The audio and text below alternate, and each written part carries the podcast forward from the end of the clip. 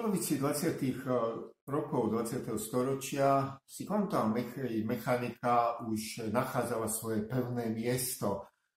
Už bol v podstate akceptovaný fakt duálnosti vlnočastice, eh, bol akceptovaný eh, fakt vlnovej funkcie ako istej predstaviteľky vlastnosti kvantovo-mechanických častíc a už, a už e, bola na, na svete aj pohybová rovnica pre tieto vlnočastice, ktorá sa volá Schrödingerová rovnica. V roku 1927 uverejnil Werner Heisenberg veľmi prelomový článok, ktorom ukázal, že pri kvantomechanickej interpretácii nášho sveta e, dochádza k javu, ktorý voláme neurčitosť. Jav neurčitosti. To je veľmi zvláštne. Ide o to, že niektoré veličiny v prípade kvantomechanických častíc nevieme merať súčasne. Najväčším problémom bolo, že nevieme súčasne odmerať a z principiálnych dôvodov to nevieme urobiť, odmerať naraz e, polohu a hybnosť, no povedzme rýchlosť, aby sme to zjednodušili čiže polohu a rýchlosť. To bol veľmi vážny problém, pretože klasická mechanika je položená práve na existencii a súčasnom meraní týchto dvoch veličín. Čiže tu sa dostala kvantová mechanika do istého protikladu s klasickou mechanikou. Ako by nestačili tá duálnosť častíc a vlnočasticové vlastnosti. No, akceptoval sa aj tento fakt, čo samo, no, samo, samozrejme nemohol akceptovať Albert Einstein. V roku 1935 spolu s dvojicou kolegov Natanom Rosenom a Borisom Podolským uverejnili veľmi prelomový článok, v ktorom vychádzali z takého zvláštneho, v tej dobe pomyselného experimentu, v ktorom ukázali, že to, že nevieme odmerať súčasne polu a no, rýchlosť, nie je vlastnosť našej reality, ale je to neúplnosť kvantovo-mechanickej teórie. Vychádzali z toho, že keď teda pán Heisenberg tvrdí, že meraním polohy narušíte vlastnejšie častice tak, že už neviete odmerať rýchlosť a naopak, tak urobme to tak, že budeme určovať nepri, nepriamo rýchlosť a polohu.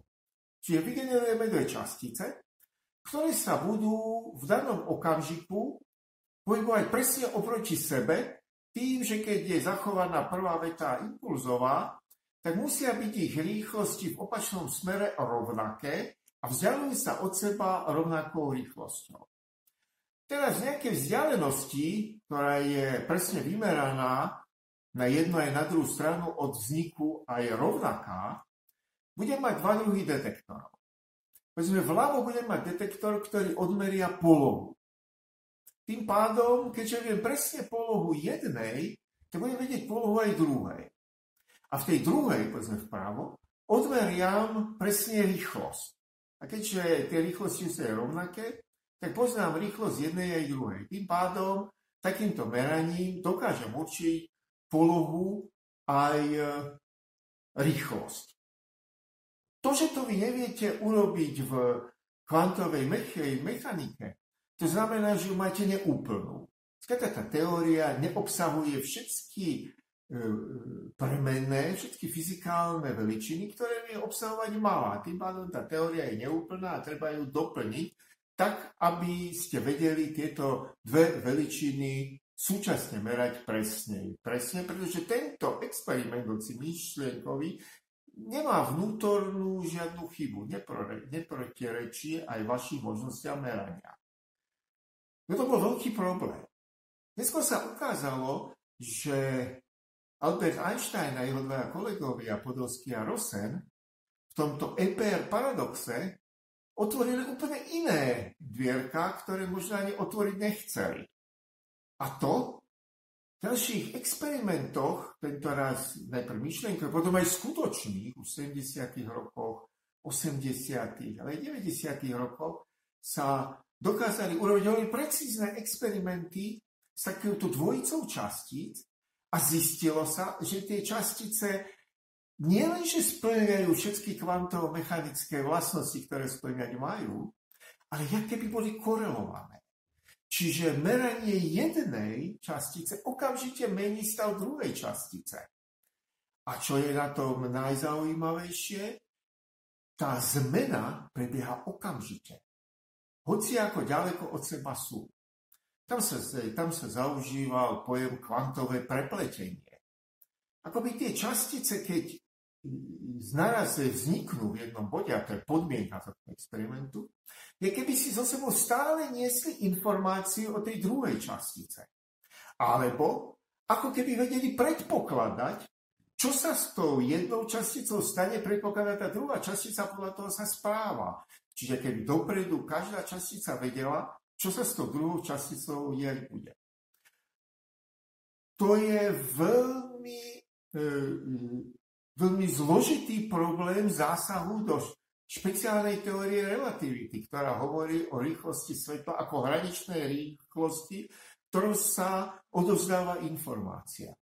Čiže nielenže nabúra, že EPR paradox e, nabúral nejaké základné vlastnosti kvantovej mechaniky, ale na druhej strane tento v precíznych meraniach otvoril úplne iné dvierka, ktoré keby nabúravali e, teóriu relativity, teda špeciálnu teóriu relativity a tým spojenú hraničnú, uh, hraničnú uh, rýchlosť svetla.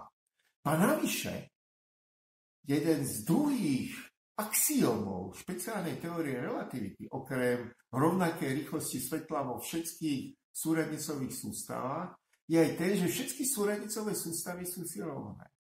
A tu na, keby sme jeden nadriadovali. Robíme experimenty s jedným v jednej, v jednej časti, v jednej súradnicovej sústave. Ovplyvňujeme druhú súradnicovú sústavu, kde je tá druhá častica, ktorá je podriadená tej prvej súradnicovej sústave.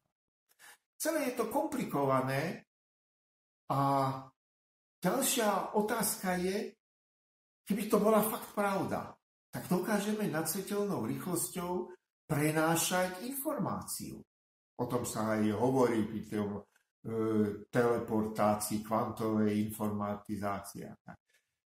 Presne povedané, keď sa tým dobre zamyslíme, v tomto experimente, ak od začiatku tá častica vie, čo sa s ňou bude diať, pretože sú nejakým spôsobom kauzálne spojené, tak my vlastne žiadnu informáciu neprenášame. Respektíve prenášame len to, čo už tá častica vie, jak sa má správať toto otvára stále nové a nové e, e, dvere do nových a nových problémov, ktoré súvisia s kvantovým prepletením a EPR paradoxom.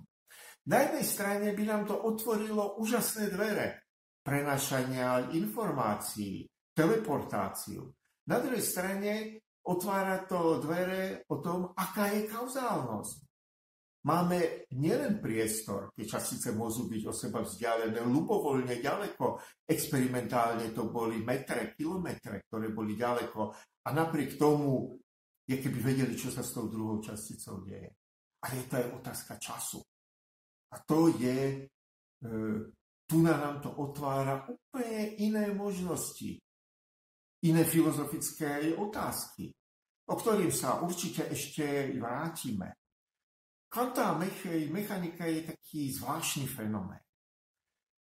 Možno ešte zložitejšie ako teória relativity, ktorá je vnútorne logicky, kauzálne e, spojená. Ej, tam nie sú vnútorné rozpory. Ešte v kvantovej mechanike sú. Istá legenda, neviem, čo to skutočne stále, ale hovorí, že raz sa e, Feynmana pýtali, že či je pravda, že teórii relativity rozumie len 100 ľudí na svete.